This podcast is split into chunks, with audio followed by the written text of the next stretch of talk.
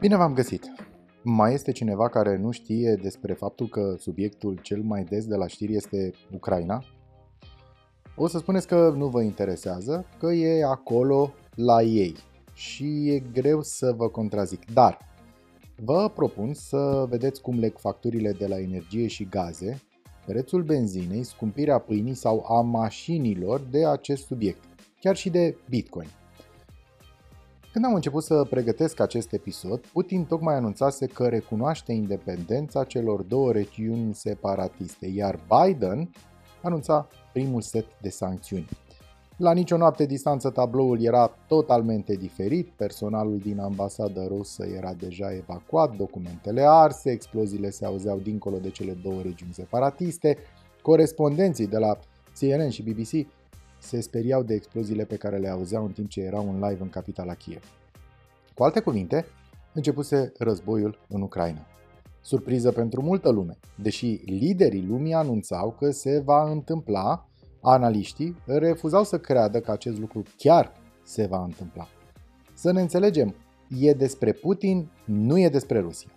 Oamenii din Rusia au fost îndoctrinați și direcționați mediatic că tot felul de state din vest le vor rău și că răul economic pe care îl resimt e din cauza vestului, nu a unui lider care face chestiuni specifice evului mediu. Nu e de înțeles. Într-o lume conectată până la ADN de chestiuni economice, un alt om, un lider, așa se consideră, care decide că astfel de acțiuni și-au rostul, că pământul ăla e al meu, că e istorie. Alexandru cel Bun a fost înmormântat cu mâinile în afară și goale, pentru că pe lumea cealaltă nu luăm nimic. Crede cineva că generația TikTok e interesată de faptul că peninsula Crimea e pământ rusesc atâta timp cât are vizualizări și poate câștiga bani? Credeți că generația TikTok e mai interesată de plaje, petreceri și DJ sau de inflație, reglementări și pretenții teritoriale?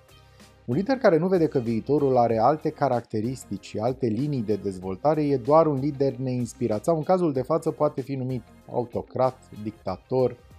Alegeți voi. În episodul următor voi vorbi mai pe larg despre cum simt eu că se întâmplă lucrurile acum, dar în minutele următoare revin la ce vă propuneam. Așadar, dacă e război, facturile pe care guvernul încearcă să le domolească vor fi ținute în frâu artificial. 3 luni, Apoi vor fi nevoiți să dea drumul economiei, să-și facă jocul. Și atunci va fi jale. Nu a fost pentru jumătate din țară o iarnă grea. Dacă era acum țara, era în stradă. Ca să nu mă pierd, Europa importă cam 45% din gaz din Rusia. La nivelul țărilor, procentele sunt foarte variate, vreo 20% Franța, cam 30% Italia, 55% Germania și cam 45% țara noastră. Dintre toți, noi avem cea mai mare posibilitate să producem și să exportăm energie, nu doar gaze, dar nu mai exploatăm resursele. Platformele din Marea Neagră, povestea pentru care actualul ministru de externe Aurescu s-a luptat pe la Haga cu Ucraina, nu produc gaze sau prea puțin. Nu știu să spun de ce, nu văd pe mulți să întrebe de ce și nici pe mulți să răspundă când sunt întrebați. Deci, dacă se taie gazul rusesc pentru Europa, toți spun că se vor descurca, că vor lua GPL de prin Norvegia, SUA sau țările arabe. Dar uh, tot ce spun eu aici este că prețul gazelor se va duce mult în sus. Vine vara și nu va durea foarte tare chestiunea asta cu gazul, dar apoi vom plânge în pum de ciudă că nu am făcut ceva când puteam.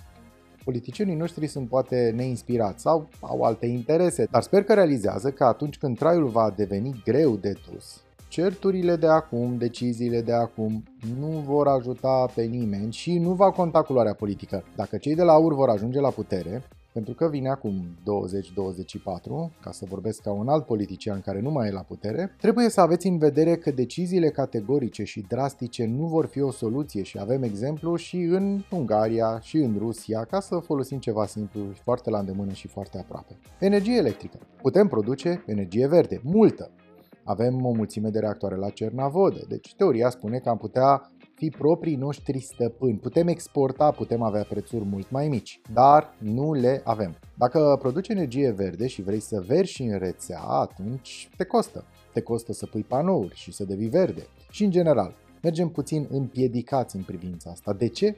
Păi, de ce să ne fie bine când ne putem chinui? Ar fi cel mai simplu răspuns. Sau interesele sunt așa de mari încât e mai simplu ca cei care fac bani să facă și mai mulți bani. La benzină doliu, atunci când vezi că benzina ieftină este scumpă, a sărit de 7 lei, benzina premium peste 8 lei, nu mai e nimic de zis. Faza cu reducerea accizei la jumătate e o soluție pentru 3 luni, dacă ne lasă UE, dar e un măr otrăvit, precum plafonarea prețurilor la gaze și la energie pentru că țara pierde niște bani și nu are de unde să ia. Ori ar putea să ia prin taxe de la noi, ori prin împrumuturi, scumpe, din ce în ce mai scumpe. Oricum, reducerea va scădea, poate cu un leu prețul, dar să nu uităm că prin 2019, pe final de an, era cu aproape 3 lei mai puțin decât uh, e acum. Ține de cine și cum exploatează petrolul în lume și, dacă citești puțin, pare că sunt mulți care nu vor să schimbe deocamdată acest trend. Cred că dacă eram economist, vedeam mult mai mult totul în negru. Atunci când vorbești despre scumpirea energiei, gazelor, combustibililor, ajungi să vorbești despre scumpirea până și a aței cu care vei dori să peticești pantalonii rupți pentru că nu ai bani de alții. Aproape 80% din banii de salariu se duc pe mâncare. Ce să faci cu restul? Sau mai bine zis, care rest? Se vorbește mult în uh, spatele creșterii și scăderii bitcoinului că ar fi Putin și ai lui. Nu știu multe despre această teorie a conspirației, dar știu că în Siberia sunt sate întregi unde se minează la greu bitcoin. Sunt gospodării unde mămicile au mașinării sau bunicile au mașinării care fac asta non-stop. E frig acolo în Siberia. Căldura merge în case, energia e ieftină deocamdată la ruși și probabil că va mai fi. Operațiunile de minare de criptomonede aduc venituri suplimentare, iar la nivel global moneda virtuală prosperă.